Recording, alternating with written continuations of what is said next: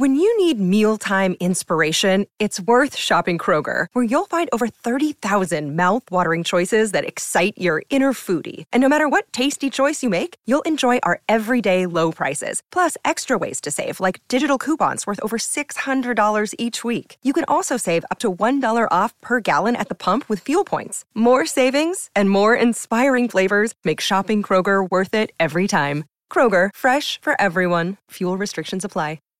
Save big on brunch for mom, all in the Kroger app. Get sixteen-ounce packs of flavorful Angus ninety percent lean ground sirloin for four ninety-nine each with a digital coupon. Then buy two, get two free on twelve packs of delicious Coca-Cola, Pepsi, or seven up, all with your card. Shop these deals at your local Kroger today, or tap the screen now to download the Kroger app to save big today. Kroger, fresh for everyone.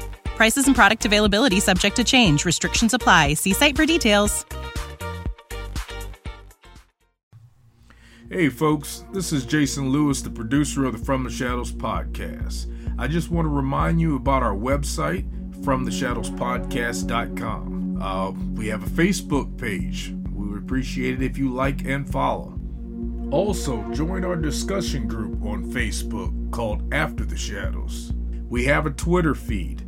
Please follow us on Twitter. It can be found with at podcast underscore from. Follow us on Instagram at From the Shadows Podcast. We have a YouTube channel. Go to the search bar of YouTube and put From the Shadows Podcast, and please subscribe to that channel. We are also on the Odyssey Radio Network, and we can be found there at Odyssey one dot com. We're still on the traditional podcatchers that everybody loves to listen to us on. We get a lot of feedback, so please rate the podcast and communicate with uh, whether you're on Spotify, Stitcher, TuneIn, Apple Podcasts, Podbean, or Google Podcasts. We're there, and we appreciate it when you leave comments for us. We also have a Patreon page. It can be found at w w w dot patreon dot com forward slash from the shadows. You can receive books, stickers, coffee mugs, and special content just for our Patreon subscribers. Check it out for yourself and see what packages that we have to offer. Well, that's all I have for you right now, folks, and thanks for being a part of the From the Shadows podcast family. So with that being said, let's get this episode started. Hey, welcome everyone to this episode of the From the Shadows podcast. I'm your host, Shane Grove, and joining me deep in the bowels of the From the Shadows podcast studios is the Judge. Good morning, everyone. We're waiting for everyone to repeat good morning. I don't, we don't, Not happening. We don't hear them. And somewhere in uh, in Central Ohio is Jason, the super producer. Jason, what's happening this morning? Greetings. I'm doing well. It's rainy over here where I'm at. It's raining here, too, as well. But uh, we're excited this morning because um, we have a prolific author, and I do say prolific, of, of uh, as the Judge describes, the quintessential bathroom reader. Bathroom reader, uh, Jason Offutt. Did I pronounce that right? Yep, you got it. All right, all right. So we're really excited to have Jason on. Um, I purchased Jason's book, Chasing American Monsters, over two hundred fifty creatures, cryptids, and hairy beasts. It really is the quintessential bathroom reader. It sits either on top or on bottom sometimes with Ken Gerhardt's book. Uh, and it's a... Uh, you, you know, the Judge didn't tell me that it was his bathroom reader until after I had picked it up and was checking out. Hey, listen, just use hand sanitizer, man. We we live in an era of COVID. Always have hand sanitizer. But no, Jason, I'm super excited to have him on today. Uh, I picked up his book a while back, and uh, for anyone out there who's interested in cryptids, creatures, monsters, this is a must-have book because it breaks down every state state by state, alphabetical order, and um, it it highlights, you know, the main cryptid or monsters from each state. So it's a really cool, you know, quick reader. Um, go out, pick it up if you haven't. Um, I love the book. like I said, it sits right there with Ken Gerhardt, Nick Redfern's books. But but before we really dig into some of the stories in the book, yeah. Judge, the reason that we contacted Jason was well, what, uh, I saw Jason on T V. Uh, I can't remember whether it was Monsters in America or Terror in the Woods, one of those shows, and a fascinating story about a cryptid. I, well, I wouldn't call it a cryptid. A fascinating creature that we've never talked about on our show that gets very little airtime, but is really, really super creepy and cool. And that is the evil gnome. So, Jason, um, you got involved in a story out of California involving an evil gnome. You want to tell our listeners how you got involved and how it all, and the cool part is how all the dots connect. It really freaked me out. Yeah, the, the connected part, and it, it was Monsters and Mysteries in America that had that had that segment about the gnomes. Got yeah, uh, I was uh, I was contacted by by a woman named uh, Tammy um, who had this story, and it was like, yeah, this is a great, crazy story, uh, and and it got more validity to it as, as it went on. But uh, her story was she moved her uh, her and her children. She had two daughters and and a, and a young son uh, to a house uh, outside, uh, out in the country uh, by by by a river in in California, the Tuolumne River, and I think I'm pronouncing that right. Um, We get your last name right. That's all we're cared about. That's all I care about, right? Yeah, let's go with that. My last name. Um, anyway, she it, it was it was nice that there was there was there was a shed on the property. Along, I mean, it was a two bed two two story house, an old, older farmhouse. There was a shed on the property. There was a barn, and you know the river was was right there, so they could go walk down to the river and fish or skip stones or whatever. But there was uh, something kind of. kind of off about, about the, the shed on the property. Uh, it, it gave Tammy and her kids the creeps. Uh, the, their dog and, and cats tended to avoid it. Whenever they walked anywhere near it, they would, you know, the animals would, would take a wide berth. Um, and they just, you know, they, they really didn't know what to think about it. Um, they also had some, they had some chickens and ducks and, and those things started disappearing and, and they weren't sure why. They thought maybe coyotes. Um, But then one day, uh, Tammy had gone to the grocery store with her son. Her, her two daughters were at home, and when she was unloading the, the, the car, she heard a chuckle, and and she she looked up, and standing by the shed was a little man about I don't know two and two two and a half feet tall, and it was a typical you know coffee table book gnome. It you know with gnome standing out. Um, you know, in the garden. With the red hat sticking up and all that stuff? Yep, red hat, uh, red hat sticking up, uh, white beard. They weren't filming a Velocity commercial, were they? No. Okay. Um, okay. Yeah, uh, yeah, there was the, the, the red pointed hat, the, the beard, uh, a gold tunic, and, and brown pants. It wasn't wearing any shoes, but this thing was staring at her and, and, and chuckling this this evil laugh. And of course, it scared the hell out of her. And she left the groceries, grabbed her kid, and, and ran into the house, and shut shut the door. And her daughters were like, "Well, what, what's going on?" And and she's like, "Get down, duck, duck, duck." So they they all ducked in the kitchen, and, and then they heard something outside, and they saw the gnome's pointed hat in the window of the kitchen, and it went from window to window to window until until it was gone. And and the the one of the weird things was that those windows were about ten feet off the ground. And what? Right, so I mean, either the that... gnome was levitating or had a very large hat, something like that. And um, they were terrorized for a while. They they didn't see it again, but they would hear its laugh. And, and, you know, little mischievous things would, would happen. And, you know, finally they'd, they'd had it. Tammy had had enough and she left. You know, uh, I, I thought that was the end of the story. And until a, a woman, uh, she went by Charlie. Uh, she read my story. That it's, it's funny because um, the name, the name of your show um, was the, is, is the name of a uh, paranormal newspaper column that I wrote for about five years called, it was From the Shadows. Oh, and, wow. Yeah. And, and, and that's where the gnome story first appeared. And, and when it, um, you know, when it was online, this woman named Charlie read it and she was like, Oh, oh my God, I've, this, this happened to me.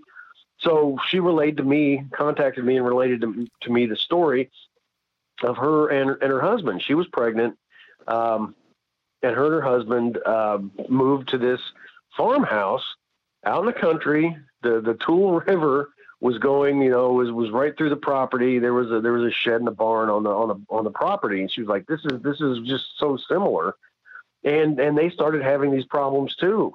They started.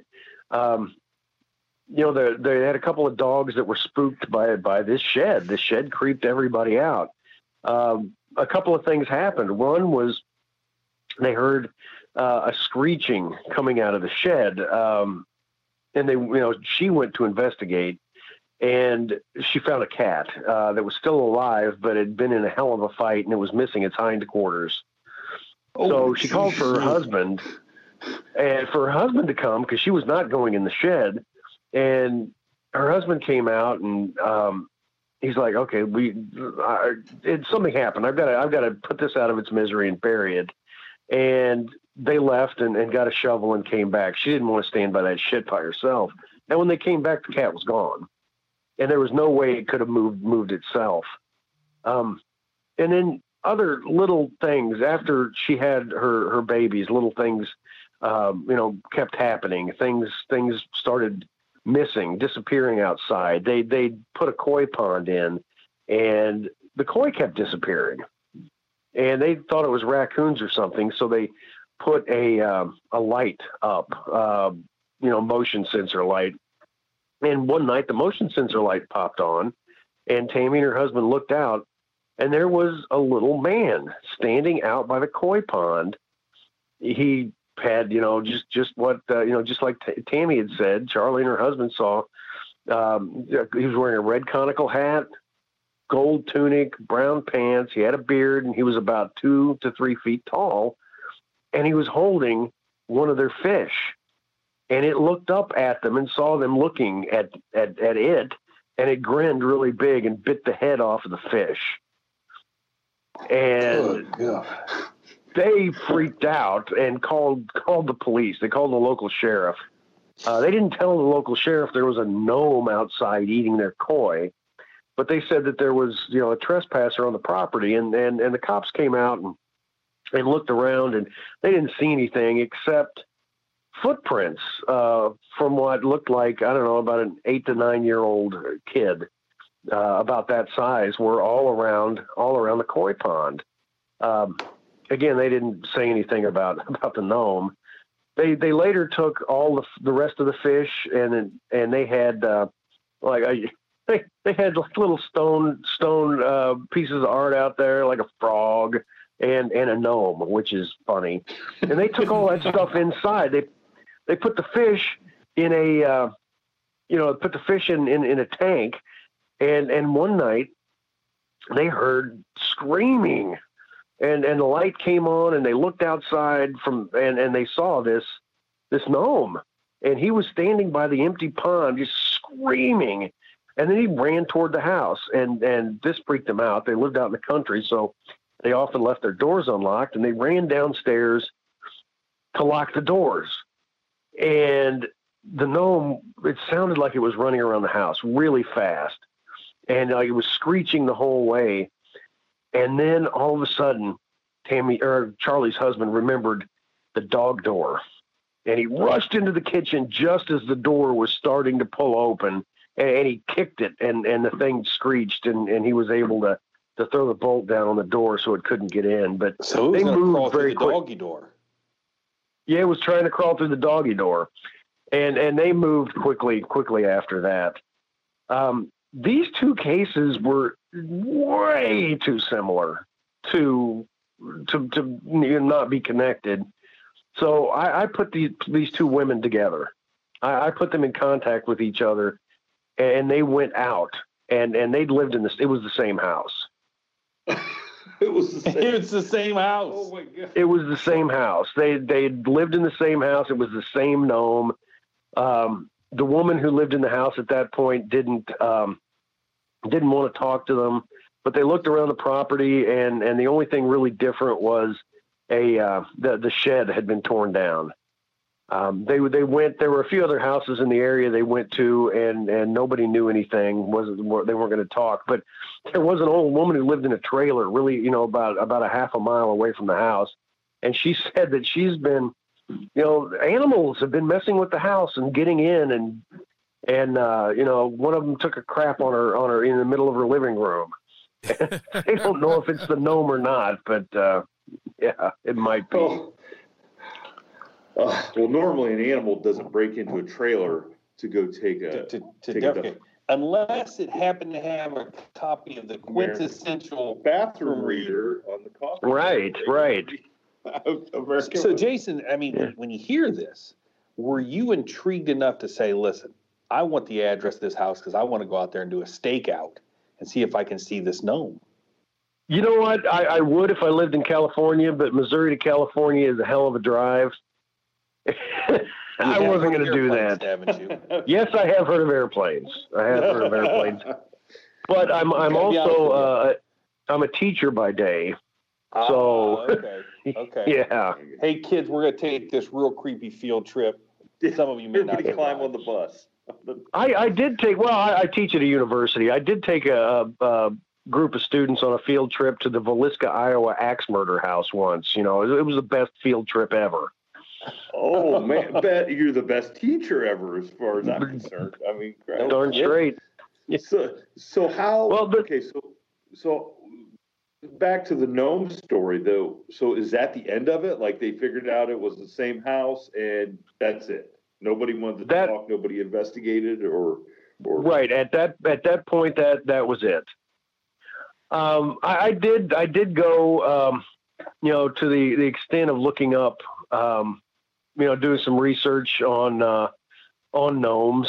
And I mean, it's, it's something that's fairly, creatures of that size are fairly world worldwide, not necessarily with the, with the conical hat and everything.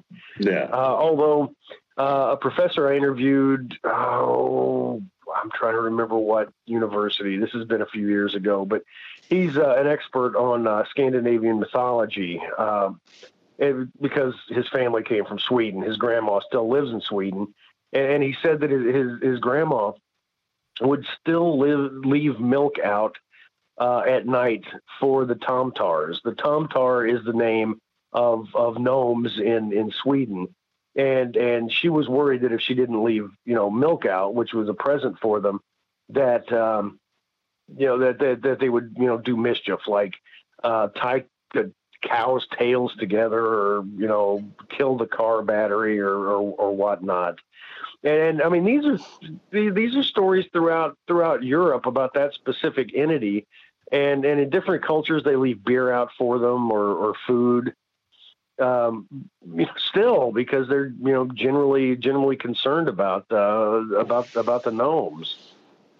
Well, it's I, I mean it's obvious listening to these ladies' stories that they're not very hospitable little creatures. I mean, if I mean, he seemingly was mad that his food so easy food source right. of the koi pond was was d- gone. You know, and I, I think Jason, if I remember correctly, I, I read um, an article that you'd put on um, in the publication about this. And I, if correct me if I'm wrong on this, didn't the gnome shoot the second lady the middle finger? Oh yeah. I'd forgotten about that. Yes. Okay. Yeah, that's right. So, I mean, so what's interesting about that is a couple things. One is they both saw the same thing. So I'm thoroughly convinced they both saw the same creature, this gnome. Uh, if this was one single person, say, hey, listen, you know, I saw this gnome, he gave me the middle finger, I'd be like, this person's on shrooms or meth. But the fact that they both saw the same creature, described it the same way, the clothes were the same way, um, it did not know they were at the same it, house. It did not know they were at the same house convinces me um, in a court of law, I guess, that, that this thing's real. So I guess the question, to beg the question, these things obviously would know that a middle finger, the universal salute, yeah. it is it was an insult. You know what I'm saying? So how intelligent are these things that they would know our social mores to understand that giving someone the middle finger is is an insult? But yet dress in such a but dress. I mean, would awful actually, way with a red pointed. I mean, that's just terrible. Yeah, I mean, look, it's current in their dress. Right. Well, I mean, if if these if these things are real, and then and, and, and I'm going to going to take a step back to, to something else that you said that I agree with completely. With with with the first lady telling me this story, I'm like, yeah, this is a fun story. The second person talking to me, I'm like, wait a second, there is something to this. All right, but if if these things exist, they apparently exist around us. And if they exist around us, someplace that we can't, you know, readily see them, uh, who knows how many are watching us? And, and if they're watching us, they learn things. Well, the other thing is, how old are these things? You know what I mean? So uh, mm-hmm. we actually have a following from Iceland. And uh, Sweden. And Sweden. Denmark, so, Norway. So, so. Um, our Icelandic and Swedish and... Uh, Scandinavian, Scandinavian European, European listeners out there, if you're listening, shoot us an email or get a hold of of uh, Grover and, and tell us some cool stories, because you know we've done a little bit of research on the Fae and different things like that. And I guess the question is, you know, how old do these things get? I mean, are these things three, four, five hundred years old? I mean, um, do they have a normal lifespan? And how did this one particular gnome end up in California? I mean, obviously, he could have gotten a shipping crate. I mean, yeah. I mean, who, who knows? Well, I've heard, and Jason, in doing research, have you? Because I, on, I'm an avid listener to the Sasquatch Chronicles, and uh, Wes has had a couple Native Americans on there telling stories about the Native Americans' experiences with what they call little people. And how they're pranksters and pulling, you know, pulling jokes and tricks and like the same thing, pulling their car battery cables out and hiding their keys and, and doing stuff. And they just, they know they exist. They've existed as long as there's been Native Americans in, right. in our land. So have you run across any of those stories, and do any of them seem similar in nature as to what these people in California experienced? Oh, well, uh, yes. Um, not not exactly to the ones in, in California, but to, to go back to something I said earlier about, about, you know, these stories being all over the place. I mean, in, in Iceland, you mentioned Iceland. Um, there are, you know, there's a long tradition of, uh, of elves, and, you know, boulder fields are, are apparently a place where they live. And there are cases to where, you know, they won't put they won't, build a road through where they think elves live. They won't build a house on, on, on a spot where they believe elves live, because they don't want to offend, offend these creatures. I mean, that that's to this day. There are little people stories all over the planet. Um, the ones in uh, the Native American stories I find particularly interesting, because we have, um, I'm trying to remember the name. Uh, with with uh, we have the Pukwudgies. So many. That's where I was going. The Pukwudgies. All right, Pukwudgies. Thank you. Pukwudgies are are you know about the same about the same height as, as this gnome, around two to three foot feet tall. Um, they have bows and arrows. They uh, are mischievous. They will you know lead people uh, you know through the woods, possibly over a cliff. They will help people if, uh, you know, if, if, if the people are worthy. Uh, they can turn invisible and start start random fires. And, and the arrows that they shoot uh, are, are, are poison. All of those things I just mentioned are important, because almost the exact same story of little people is spread across the United States, spread across North America. I mean, there are stories of, of, of little people like this in, uh, in, you know, in, in the upper Midwest, in, uh, in Idaho, uh, in Utah, uh, they, they go by different names. And, and sometimes the arrows are magic arrows as opposed to poison arrows, but they're the same size. They have the same abilities, you know, the invisible, the fire. How the heck did these stories get from the East all the way out to the West if there's not something to them? You know, again, throughout Europe, throughout, um, well, let's talk about, and, and this is, this is one of those cases.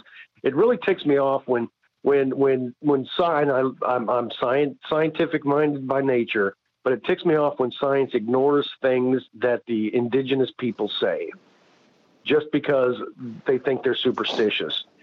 Let's look to Indonesia. There was long-standing stories of, of what was called the Ibu Gogo, which means grandmother who'll eat anything. And the stories were of diminutive people who would sneak into, into villages and, you know, steal children and, and eat them. And apparently on the Flores Island uh, in Indonesia, these, these Ibu Gogo lived in, in a cave. And and at one point, the, the villagers went and, and killed all of them. Okay, yeah, great fun story, says says science, until scientists actually discovered a cave where these skeletons of two to three foot, or they were like three foot tall humans were. And and they determined the three foot tall humans weren't weren't children. They were fully grown adults, and this is how tall they grew. So, and they were dubbed the hobbits. They're, they're a new, uh, you know, type of, type of, uh, type of Homo sapien. All right. That was this, that was solidified by, by science on a local legend about little people. I mean, how many more of these, these, uh, these legends across the world can be, can be proven if we just look hard enough? Well, it's the same thing as the, the giant squid. And, and there's, there's a great story about, excuse me. There's a great story about the sinking of the Lusitania, um, where, you know, the German U-boat sunk the Lusitania, which got us into the World War. And survivors that were floating in the water described a giant squid had came up and it is were taking some of the survivors under the water. And not a single newspaper would run that story. They omitted every bit of that. Because, well, you know, that's just fairy tales, folklore. It's, it's stories that sailors told their kids, and, and so no no publication would would print that. Well, you fast forward what sixty, seventy years, and lo and behold, we find out, oh wow, we, we actually found a carcass of a giant squid. They they really do exist, and so the the mere fact that that science doesn't believe that something isn't real doesn't mean that it isn't real, and so. We come full circle, whether you're talking about gnomes or Sasquatch or dogmen or anything like that. The, the mere fact that, that we don't have a body in and of itself does not make something not real. Right. And oh, there, there are cases like that spread spread throughout history. I mean, the, the giant panda was thought to be a myth by Western science until we actually saw one. Uh, the same with the mountain gorilla. There were uh, stories. I mean, stories of uh, uh, a creature that was was part zebra, part giraffe, uh, and you know, in the Congo, and that sounded crazy until the, the okapi was you know, was was seen by Western science, and I mean, yeah, all these were in the in the twentieth centuries when that happened. Yeah, I was going to say that all those discoveries have been within the last. What one hundred, one hundred fifty years? Yeah, yeah. I mean, what, what is more likely that there is a that there's a Homo sapien that's about three foot tall that has existed for hundreds of thousands of years, or a horse that has a twelve foot long neck? And you know, I mean, you start you start looking at stuff from from a zoological standpoint, and you say, look, it's really not a far stretch. That there hap- that, that there is a you know eight to ten foot you know uh, bipedal ape-like creature that's roaming you know the the forest and, and whatever the world. When you look at I mean look at a giraffe and you think to yourself, what in the hell is the odds that that is a creature that has somehow made it through natural selection You know what I mean? It doesn't even make sense. It doesn't even make sense. Oh, geez, let's not even talk about the giraffe. Let's go with the platypus. I mean, that's the obvious one. Yeah. No. Where the hell did that thing come from? You know, exactly. Yeah, no, you're you're wild, you're absolutely. It was a wild Saturday night somewhere. Yeah. Yeah. Well, when whenever the uh, you know British British scientists were first down in Australia, and they, you know, and a naturalist sent um, a stuffed they stuffed a platypus and sent it back to to London. The people in London thought it was a joke. They they thought that that that they were sent a beaver that had been fitted with a duck's bill. They they didn't, cons- you know, until they they saw a live one, they didn't believe it. Yeah, yeah there was there's another um, uh, case. There's a case from Africa that, that I really like to bring up. Um, you know, those, this whole the, the the indigenous people knowing knowing things and, and, and Western science not has to do with, with the Congo with in the Bili Forest, um, B I L I. That that the, the locals had, had told Westerners about these enormous chimpanzees that would sometimes walk on two legs, howl at the moon, and they would, you know, they were capable of killing and eating leopards. And they also, um, you know, acted like gorillas at times. And, you know, it's a cute story until I think it was ninety-six, it might have been ninety-eight, when science discovered the Bili ape, which was an enormous chimp or is an enormous chimpanzee that yeah, makes I think, nests like a gorilla. Yeah, I think Joe and, and, had that on his podcast, believe it or not. Yeah, well, and they call them lion I mean, killers. Well, why then? Why, if this is real, that we found out this was real, are, are all these uh, Sasquatch stories discounted? And yeah, especially, especially if that's something that is that's not even twenty years ago or twenty-five years ago that, that that those things have been proven to exist, right? The, right, right, absolutely. Yeah. But yeah, let's look, exactly. I, I think just to me on circumstantial evidence that to me there's really no doubt that, that Sasquatch is, is out there because if if we're to believe what science tells us that, or historians tell us that um, at one point, the world's oceans were barriers. I, I personally don't believe that. But if the world's oceans were barriers, then the continents really didn't have that much contact with each other. So if that's the case, how come every continent has stories of Sasquatch? I mean, even Australia, for God's sake, they've, they've got the Yowie, which is basically a really pissed off American Sasquatch. well, those... But that's sort of typical for Australians yeah. in general. They're, yeah, they're mad about something. Yeah, well, yeah, don't don't mess with Australians. Um, yeah, but I mean, it, the, the stories, there's stories uh, throughout Asia. You know, we've got the Yeren from China. We've got the Alma from uh, from from Russia. Uh, the Wild Man of the Forest from, from Europe. Of course, the Sasquatch. We've got stories of, of small, um, you know, smaller uh, ape men in, in South America. Then there's the uh, uh, Orang Pindak. From from mm-hmm. Borneo in that area. I mean, it's why are all these stories around through all these indigenous cultures if there's not something to it? Well, the interesting thing uh, that, that I find about it is like Native American cave drawings and things like that. You know, Native Americans drew what they saw, and, and you look at some of these cave drawings, and, and there's buffalo, there's antelope, there's you know fox, deer. And then Sasquatch. You know what I mean? It's like, okay, well, we know for certain five of the six are existed exist, on the Great exist on the Great Plains, okay? So why not the sixth? And, and you know, the thing is, so, so being a judge, and I'm actually a real judge, but Jason didn't know that, you know, and I was a trial lawyer for seventeen years, tried, you know, very, very serious criminal cases and, and some civil cases. And the thing about the law is the, the law is way ahead of science. I know this sounds funny, right? But the law is much further ahead than science because in the law, you have two types of evidence. You have direct evidence and you have circumstantial evidence.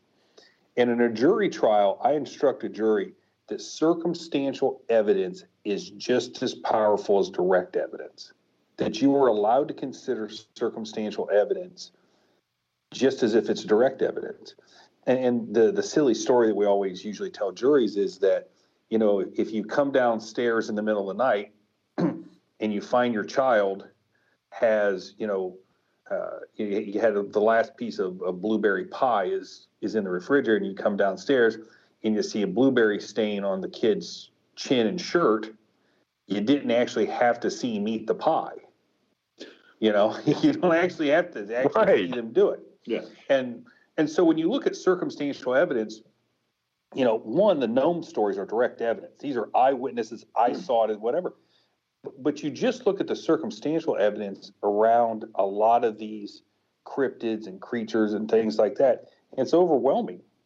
Well, like just just to, somebody coming back with the cast of a eighteen inch long footprint.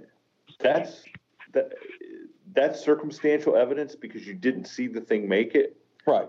Okay. That's circumstantial. But that's pretty. That's pretty yeah, direct I mean, evidence that there was something that stepped. You know. Right now. Yeah, but now. Well, and especially when you have uh, forensic scientists who look at the dermal ridges on the foot and say, you know, this came from something real. It looks like, uh, you know, a primate would make it, you know, primates including us too, but it's not human.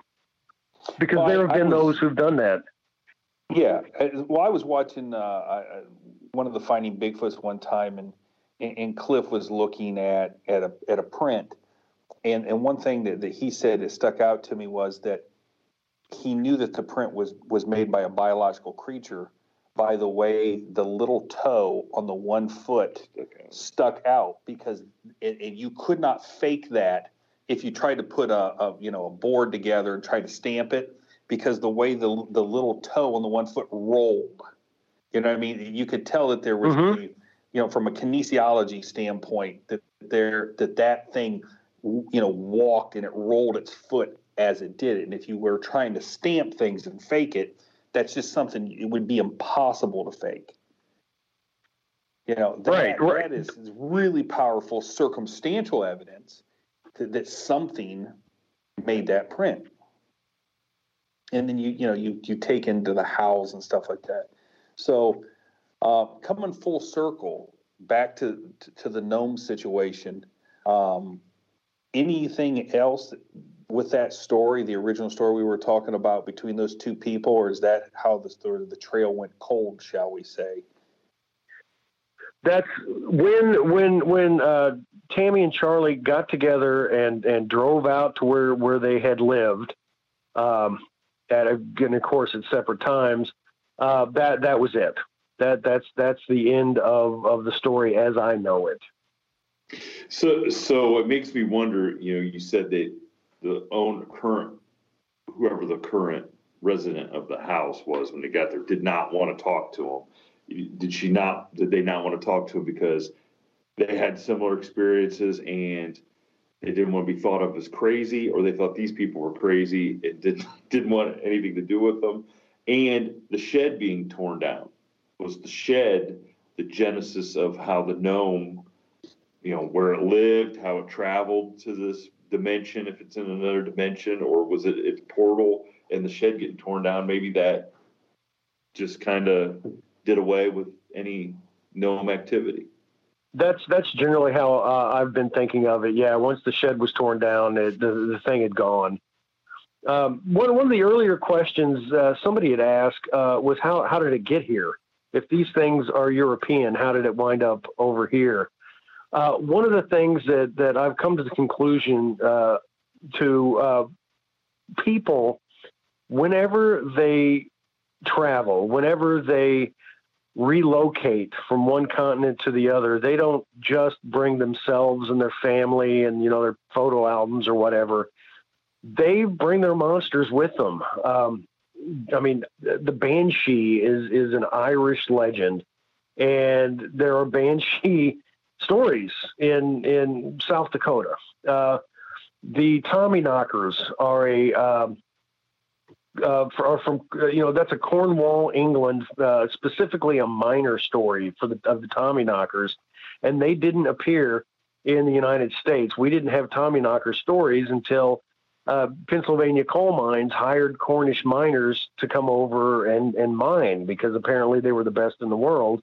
And then all of a sudden we had Tommyknocker stories in Pennsylvania. And when these miners went to uh, went to California for the gold rush, we had Tommyknocker stories in California. So either people unwittingly... Real quickly, for our listeners, tell us what a Tommyknocker is. Okay, yeah, sorry. Tommyknockers are little people, more little people. They, the, the, the Cornish legend is that they are the souls of the Jewish people who uh, betrayed Jesus. I, I don't know where that comes from, but that's that's that's their origin story. What what they appear as is little miners, about two two to three feet tall. Uh, they're dressed like miners, um, and and they mine, and they um, also they they will do things mischievous, like they will steal lunches, they will uh, take tools, and you know maybe a week later bring them back. Um, so they, they they do mischievous things like that, but they they will also apparently warn miners if there's going to be a cave-in. Um, gotcha. So yeah, that's that's what a Tommyknocker is. So if miners were to go go down in, into the mine and down one passage, hear some knocking that shouldn't be there, the, to them that's the Tommyknockers telling them not to go down that that that you know passage today. And uh, so yeah, that's that's that's what the Tommyknockers are. But again, it's somebody coming from a different culture over to the United States and bringing their stories of monsters here. Uh, you know, whether that's just stories or whether that be, um, you know, the, the monsters latching on and, and coming over with them, or something that, that I, I've been thinking a lot lately, um, is that maybe all these monsters, uh, and, and, you know, paranormal entities are, are the same things. Uh, and, and, and by that, I mean, there might be energies out there that will appear to people uh, as whatever the people believe, um, you know, uh, if, if that makes any sense. For example, if you put a lot of, of, of mental energy into something, if, if you're talking about a specific en- entity uh, a lot, more will start to appear. Um, th- this happened with, with Slender Man, because I mean, that it's, it's completely fictitious. It was made up for a contest, a creepypasta contest. And, you know, all of a sudden, you know, I talked to some people who were dead serious that they saw this entity at a park or out in the woods, and and they, they were serious about it. And I'm like, wait a second, but that's made up. Well, if enough energy is put into, you know, thinking about that entity or talking about that entity, something will take its form. Well, um, that kind of, that kind of, so that kind of thought is, is it goes back to like the original Ghostbusters. Okay, what scares you the mo- what scares you the most is that what's going to appear as your boogeyman, so to speak.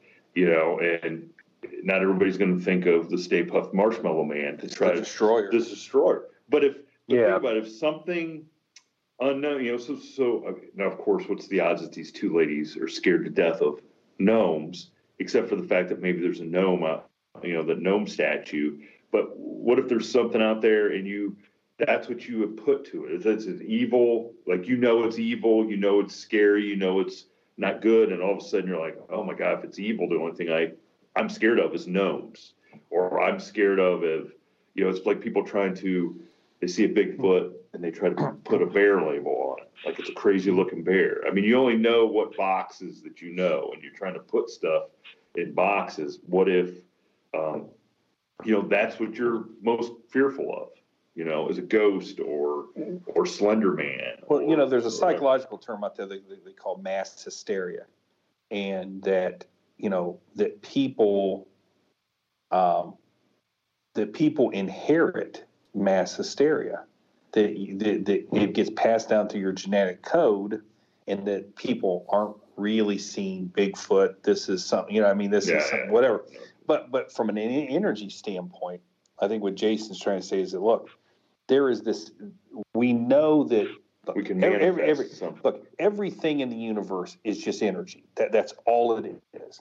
when when the universe was created, going back to the singularity, it was red, it was white hot, just pure energy.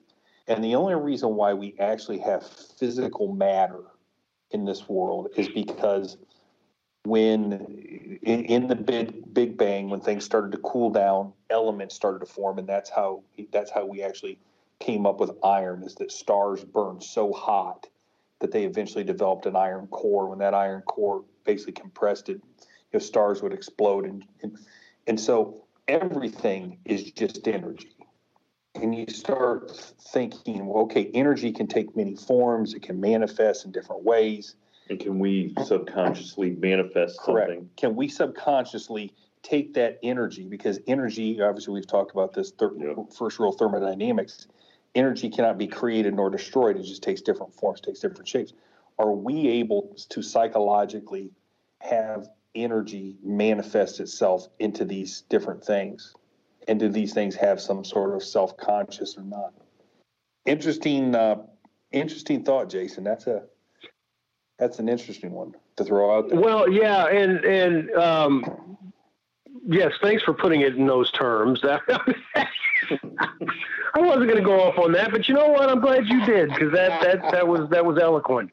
Um, well, but, you mean but that's let's better look at than certain... the Stay Puff Marshmallow Man analogy? Nothing is better than the Stay Puff okay. Marshmallow Man. But well, when it comes to you, you mentioned Ghostbusters. Um, it Dan Aykroyd, his his dad, yeah. you know, wrote books on the paranormal. So so Aykroyd knew or knows he's still around, but Aykroyd knows a lot about about the paranormal. So when he and Harold Ramis wrote wrote the script for Ghostbusters, you know, uh, a lot of that was.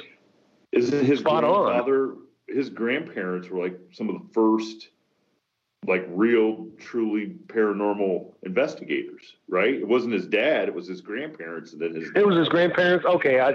I both. Then, then I got that. I think it started with his grandparents and went on down through, I believe, because he. I've heard him tell Men in Black stories that he's had, um, um, which was a very interesting, completely off topic. But he was started. He was going to do a. It was either a movie or a documentary on uh, a famous alien, like U F O. And then all of a sudden, he st- as he came out of the meeting, he saw Men in Black across the street, like following him. You know, so he's had he's very interesting uh, character for sure when it comes to the paranormal. You know. So, Jason, yeah, let me I, ask I, you this: if well, unless you want to keep on with the with this sort of topic, you know. Well, if if I could just yeah, I had, I had one one more point about this. Um, it it has to do with with shadow people and and black-eyed kids. And um, I, I saw shadow people when I was when I was young, um, and and nobody else that I knew had ever talked about them until till the nineties when when Art Bell started talking about them. But from the nineties till you know. Uh, I just till now, really, more and more and more people have talked about, about shadow people. Um, black-eyed kids, Brian Bethel, a journalist from Texas, first reported seeing black-eyed kids, I think it was nineteen ninety-eight, and then it kind of exploded, and people were seeing them all over the world, you know, which it makes me wonder if these two types of entities um, are just taking shape because of, you know, all all the all the thought, all the energy, all the discussion people have had about them. You know, the more more people talked about them, the more they started showing up. You Just know, those on, on that. So so there's a there's a creature there's a creature from uh, uh, Louisiana folklore. And I and I, I might just totally mispronounce this, but I do. All of our Cajun listeners out there, feel free to correct me on this. There's a little there's a creature called Paramafe. You familiar with this one, Jason? No, it doesn't doesn't okay. ring a bell. So so, so Paramafe is this legend, of this creature from the swamp, and it will manifest itself in the image of a person that you trust the most to lure you in. Okay. So so you're out in the swamp, and you know, and, and there you see your you see your grandmother out there, and, and she's like, "Oh, sweetie, come here," which makes no sense. Which would make no sense, but this is the person you trust the most. You know what I mean? And, and so I, I bring that up because if there is an if there is something out there, an energy source that can interpret your thoughts, your emotions, yeah, we're all screwed, and then manifest itself into a physical form of someone that you would trust the most, then your theory that these things are manifesting because we are giving them power, because we're giving them that energy, sort of makes sense to me. You see what I'm saying? Yeah, yeah, absolutely. Well, and there's stories like that of, you know, people being, you know, lost in the woods, and, and all of a sudden they hear, you know, dad yelling at, yelling my name, or my best buddy yelling my name. But why are they, why they're not supposed to be here? Are they looking for me? I be, I'd better go, I'd better go toward the voice. You know, those sort of things, or, or babies crying in the woods for no apparent reason.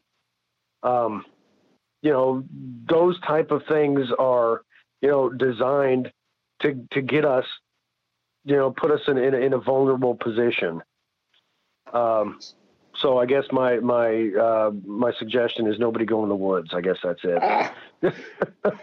so, so, So that I, I so I've got two questions I, I definitely want to have you answer. So, and I think you kind of maybe started by saying that you saw shadow people. Like, what started you on this path to, you know, writing the book Chasing American Monsters, to having a column uh, that you totally totally ripped off our name from the shadows from.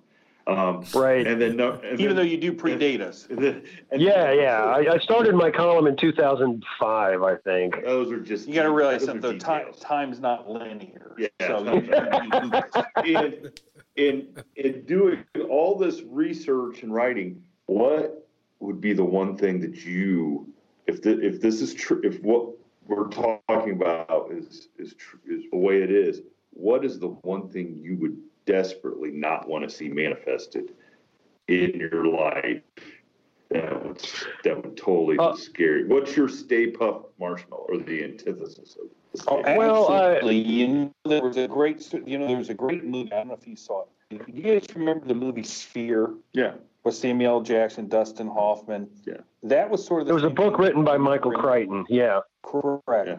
Remember, that's what they were doing. They were manifesting what they feared most. So, okay, so back to Grover's question is, Jason, what would be your biggest fear manifested from all the research that you've done, since you've written a book that describes over two hundred fifty? It describes over two hundred fifty of people's worst fears. Yes. Okay, my, my flip answer is to see a clown walking through my hallway at, in the dark. We can arrange that, by the way. Yeah. Wrinkles the Clown. Remember we, that documentary? Yeah, uh, that was uh, Chris Hahn. W- was it?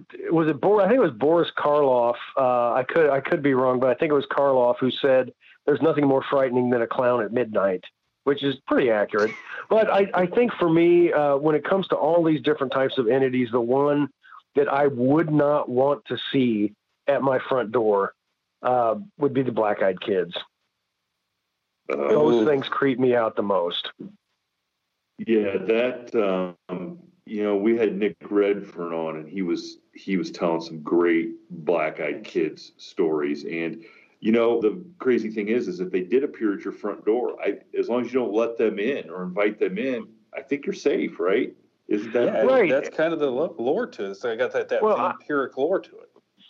Yeah, I, I'd written uh, written quite extensively on black-eyed kids, and I was going to uh, I was going to do a book on it. Uh, and my wife was like, "Jason, all these things that you write about, they don't bother me. Black-eyed kids bother me. So if you write this book and and people and black-eyed kids show up at our front door, it's going to be your ass." So I, I know you know where to pick my battles, and that wasn't what I wanted. But uh, you know, a great prank on Jason would be a show. Yeah, yeah, it would be a great play, prank with the black. Uh, you know, I mean, I don't want to get into how how physical my dad was with me, but I was the original black-eyed kid. Yeah, so yeah. you know, you know, but that's yeah. Well, the thing. Stuff. Yeah. Those, I mean, the things is is not just the, the creepy factor, but the unknown, the unknown factor. Uh, again, yeah, what happens if you do let them in? Uh, I had somebody once tell me, maybe, maybe these people who die unexpectedly, and you know the doctors can't, you know, they die at home unexpectedly, and doctors can't figure out why they died. Maybe, maybe these people let the black-eyed kids in. Well, can you imagine if you even had like a hint of trouble when you were living alone, an older person, and one of these things knocked on the door? And just, I mean, it would be terrifying. You know, I mean, wouldn't that be enough? That'd be enough to send you into cardiac arrest right there. You know, seeing it. Right. You know, it, it definitely would. I, I, as I was, was, you know, back working on, like I said, starting to work on the book before I abandoned it. I, I was contacted by a guy, you know, he, he definitely could have been yanking my chain, but uh, still it was pretty creepy. And, and he claimed to be a black-eyed kid or a black-eyed person, and that their race lives among us, and they are descendants of uh, the serpent from Genesis. And oh, yeah, I, I handed off this person's uh, contact information and, and the emails he sent me. I handed all, all that off to Nick Redfern. I don't know if he, I don't think he's done anything with it yet, but, but he could. Um, yeah. Oh, Nick, Nick, yeah. You'd mentioned Nick a couple times. Nick's a great guy. Yeah. Oh, yeah. He was a great guest, great guest. And so in your research, what's your creepiest black-eyed kid story? I think this guy emailed him that he's the. Yeah, that's that's pretty much it. That's pretty pretty pretty creepy. That's well, I mean, top that one. Yeah, I I, I think maybe um, the the creepy one is um, this this mom. Uh, she had three kids, uh, all of them extremely young. Uh, two of them were, were toddlers.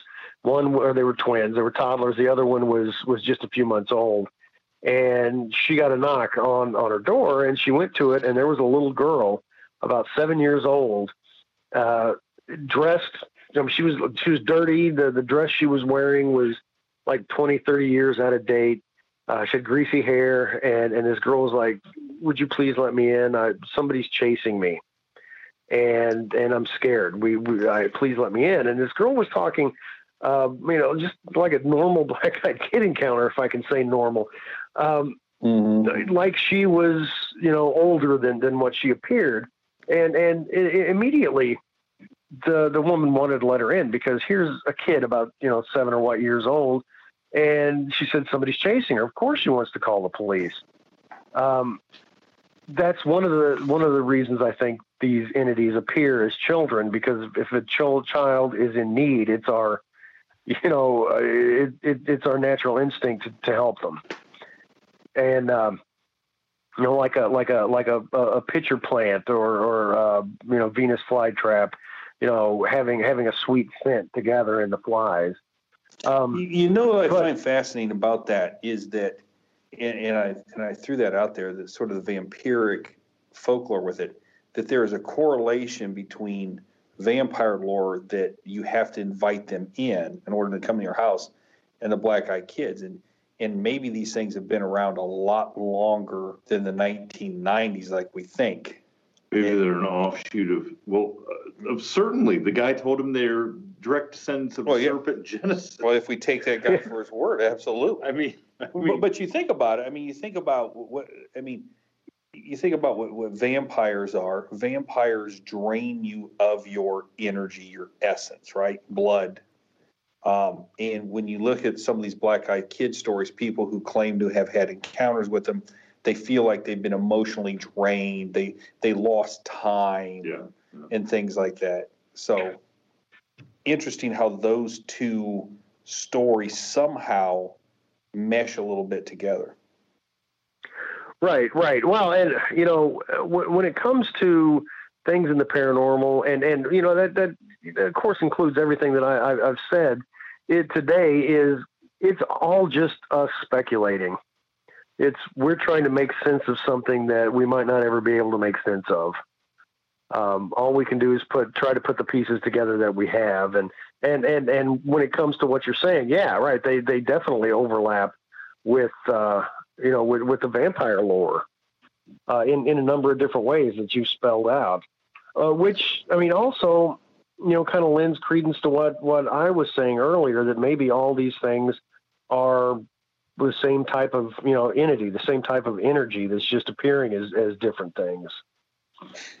Well, I'm looking at the cover of your book, Chasing American Monsters, and I'm not sure I want to make sense of what the main goat man is. Yeah.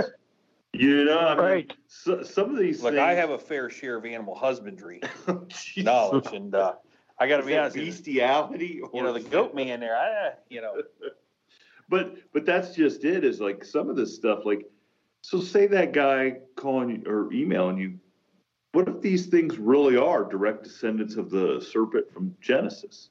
Do we really, are we, when we want to live our lives knowing that these things are are, are real, or is ignorance real? really, truly yeah, bliss? Yeah, sometimes ignorance really is bliss when it comes to some of this stuff.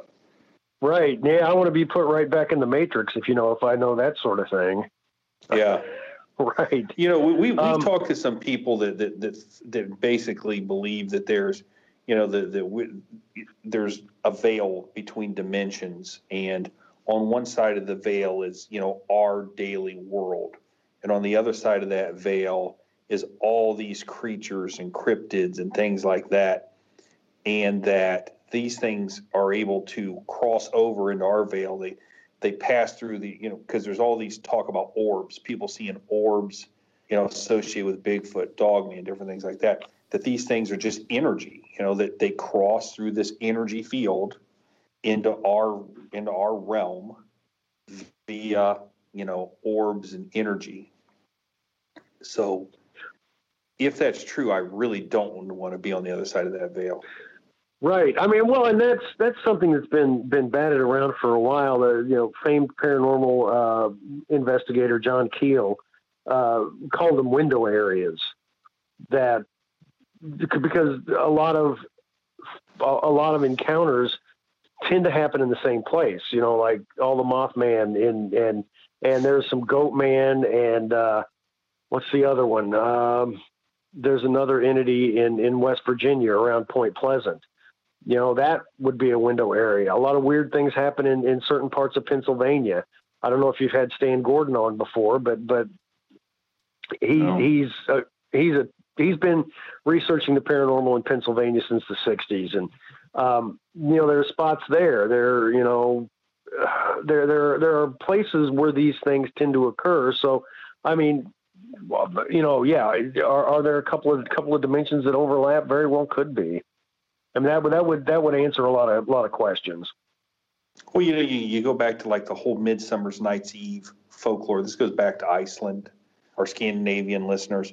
That on Midsummer's Night's Eve, the summer solstice, that that is when the veil between our realm and the other realm is at its thinnest. It's the same thing with the the whole uh, the three a.m. And it was interesting because Jason, that the article you wrote about the gnomes, I noticed that the one lady's first. Ac- encounter with the gnome was at three a.m., which is, you know, the... the That's the, the witching hour.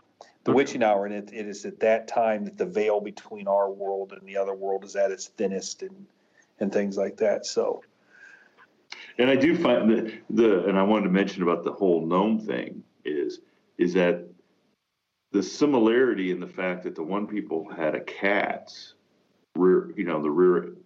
bit off the rear end, basically, of the cat. Yep. And then the other, and then they saw it bite off the head. Head of a koi. So, I mean, that's a behavior that, I mean, I, you wouldn't just think, oh, I saw a gnome, and it bit off the back end of a cat, and it bit off the head of a, I mean, that part of the story, if you're telling a story and you're not a science fiction writer or horror author, that's kind of gruesome to come up for the normal yeah. person to just throw out there and, yeah, they're just to make up. Yeah, to just say, right. Oh, no, by the way, it, I mean, I can't even imagine. Going into this interview, I never thought we'd be talking about the back end of cat being bit off. You know what I'm saying? You know, that's yeah. just, that just kind of is really an abrupt thing to, to, yeah, to throw out there. To throw out there. But, uh, but Jason, this has been, I, I think we could continue this conversation for two more hours. And it'll oh, be easy. a lot of fun. Yeah. And I know it's, it's, you know, we got you up early to do this and we appreciate you coming on, but I want to give you a chance to talk about, you mentioned to us before I went on, you had a new novel come out. So if you want to talk a little bit about some of your new books, some of your old books, where people can go check you out uh, and follow you and see what, uh, see what you're up to next. All right. Well, yeah, I, uh, my, my novel, um, I've always, I've, I'm a smartass uh, by nature. And generally, whenever I write, I, I put humor in, in, in things.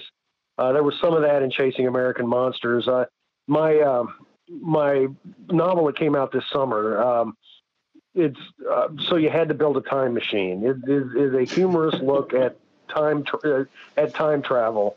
Uh, and I put it, it, it, it's a lot of fun. It's got quite a bit of, quite a bit of good reviews, and it's, uh, it's, it's out there. It's, you know, at Barnes and Noble, and uh, it's available on Amazon and, and fun places like that. Um, uh, books, I've written five books on the paranormal, and, and two, uh, two of them. Um, I just found out on Friday, uh, the publishing company that, that put them out is going, going out of business. So, those books within the next few months are not going to be available anymore, but they are right now. One of them is Haunted Missouri, a ghostly guide to the Show Me State's most spirited spots. Uh, what I tried to do with that is make a tour guide for haunted places, and every place in the book uh, people can go to. It's not like somebody's private residence.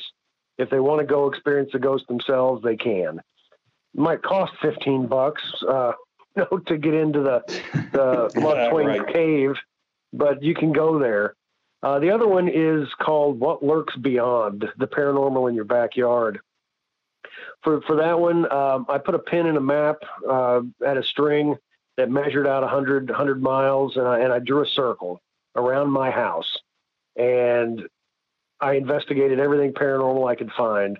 And I, I found a mind-reading dog, Uh, ghost stories, uh, demon possession, uh, Mike Markham's Time Machine, if that rings a bell with anybody, uh, a couple of famous U F O cases, and they were all within one hundred miles of my house. And, you know, if those things are within one hundred miles of my house, those same things are within one hundred miles of yours, too. So, so get out there and look. But anyway, those two books won't be available anymore after a couple of months. So if I could get an autographed copy of that, what you're saying is it'll be out of print, be worth a lot of money. Well, I'm not saying that part, but if it gets you to buy one, I am saying that part. Well, I think with um, with Christmas coming up, those would be two great stocking stuffers, especially for uh, Midwestern people uh, yep. to to get a hold of before they do go out of print, because those sound like some pretty cool, uh, pretty cool books, you know. Especially. Yeah, it'll be like the uh, the novel Escape from New York is out of print, and if you can get it. By the way, just for knowledge, uh, the first novel that I ever read, actual novel, okay. was Escape from New York, Snake Plissken. Do you have it? Since it's out of print, is it somewhere in a box? And and I've tried to buy it. I went on. I went on. And, and yeah, there's people selling them for three hundred bucks a copy. Holy smokes! Because it's out of print, you can't get it. Jason, so maybe Jason's you might just book, want to buy up the remaining inventory and start yeah. creating the demand yourself. Correct. Online. If this doesn't do yes, um, that's all I can say. I mean, you're doing a great sales pitch for me. uh, well, so Jason, how can people, uh, do you have a website? Do you have social media that people can um, come follow you at and ask you questions? Are you open for people to um, get contact you or not? I mean, do we yeah, absolutely, absolutely. On, do do you not want us to put your phone number up on our social media? I mean, you know what? That would be great if you did not put my phone number up. Um, yeah. It's a little late. I put it on the roadside address. You said for a good time, I, call Jason. Yeah, I've got. Uh, oh boy, well they'd be disappointed. Um, I, I've got really what a website. For, it's, it's jason offutt dot com. Uh, I've got contact information there. I got my email address, uh, and that's about it. No phone number, no no, no mailing address, but But there's also links to all my books, and uh, uh, I've got some articles on writing. I've got some uh, science fiction or horror and horror short stories up there. Um, so, yeah, if anybody needs to get a hold of me or wants to check out my books, go to jason offutt dot com. All right. All right. And we'll put a – and our Jason, the super producer, he'll put a link up in the in the podcast so that people can go right there to it, and a link to uh, to be able to buy your books. So, but we appreciate, awesome, Jason, you coming on with us is great. I, we love the gnome story because we're with you in the fact that these stories are all over the world, especially the little, especially the little people stories. And whether you call them gnomes, elves, Pukwudgies, Pukwudgies, fairies, whatever. Um, I mean, those are older stories than almost anything else. They're older than every country in yeah. the world. That's so right. To us, to us, the you know these are these are stories that have a lot more credence than than right. Said, hey, I saw the Slender Man. Yeah, hey, I saw the Slender Man. So uh, we appreciate you coming on and sharing with us and with our listeners some of these stories. And uh, everybody, go check out Jason's Jason's website. Buy some of those books. Buy that book. Put it in your bathroom. Put I it in your bathroom. You. That's right. All right. Hey, guys, I, I really appreciate you having me on. This has been a lot of fun. Yep. Thank you. Thanks, Jason. Appreciate it. All right. Have a good day. Thank you. Take care. Bye. Bye. Thank you for tuning in to this week's episode of the From the Shadows podcast. Until next time, never shy away from the darkness or what may be lurking in the shadows. We are out. Ha ha ha ha ha ha ha. God only knows what's hiding in our shadows.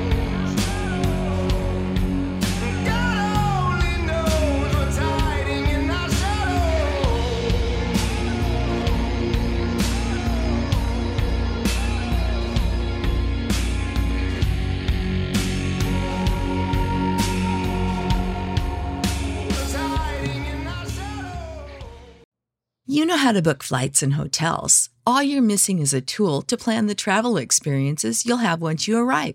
That's why you need Viator. Book guided tours, activities, excursions, and more in one place to make your trip truly unforgettable. Viator has over three hundred thousand travel experiences to choose from. Everything from simple tours to extreme adventures and all the niche, interesting stuff in between. So you can plan something that everyone you're traveling with will enjoy. Real traveler reviews give the inside scoop from people who've already been on the experiences you're considering, so you can plan with confidence. Free cancellation helps you plan for the unexpected, and twenty-four seven customer support means you can travel worry-free. Download the Viator app now and use code Viator ten for ten percent off your first booking in the app. Find travel experiences for you. Do more with Viator.